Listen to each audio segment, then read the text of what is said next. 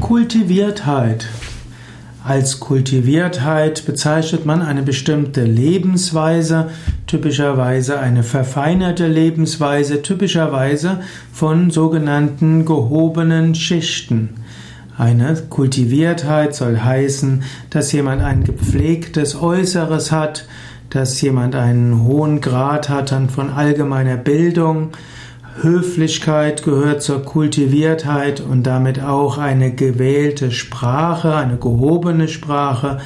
Kultiviertheit kann auch heißen, dass man Taktgefühl hat, dass man also sensibler auf andere reagiert, vielleicht eine empathische Weise der Kommunikation. Zur Kultiviertheit gehört auch eine bestimmte Kleidung, also auch eine gewisse ästhetische Kleidung und auch eine ästhetisch gestaltete Lebensumgebung.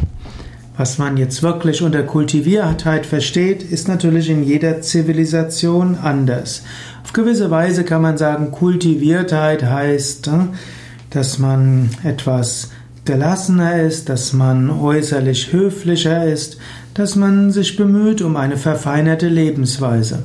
Gegenteil von Kultiviertheit könnte Rohheit sein, könnte auch Brutalität sein. Gegensatz zu Kultiviertheit kann aber auch Authentizität sein und könnte auch heißen Einfachheit und Herzlichkeit.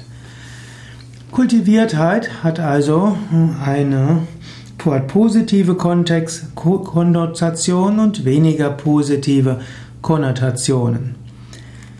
Im Yoga finden wir ganz unterschiedliche Formen von Yoga. Es gibt viele indische Yogis, die aus der normalen Gesellschaft ausgestiegen sind und eben das Gegenteil von Kultiviertheit gelebt haben. Ja, eben teilweise als Bettler gelebt haben oder auch bewusst weniger gute Manieren gehabt haben. Gerade im Tantrismus gibt es bestimmte Aspekte des Tantrismus, wo man bewusst sich von der Kultiviertheit, insbesondere des Brahmanismus und des Adels abgesetzt hat, um sich eben nicht an Äußerlichkeiten festzuhalten, sondern eher authentisch sein und vielleicht sogar durch ein äußeres anstößiges Verhalten sich von äußerem Gehabe und Getue abzusetzen.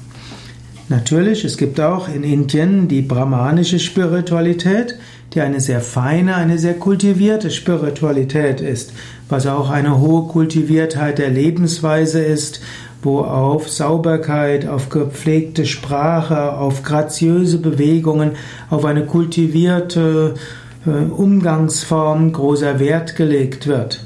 Und so kann man sagen, das Spektrum von Yoga ist sehr weit.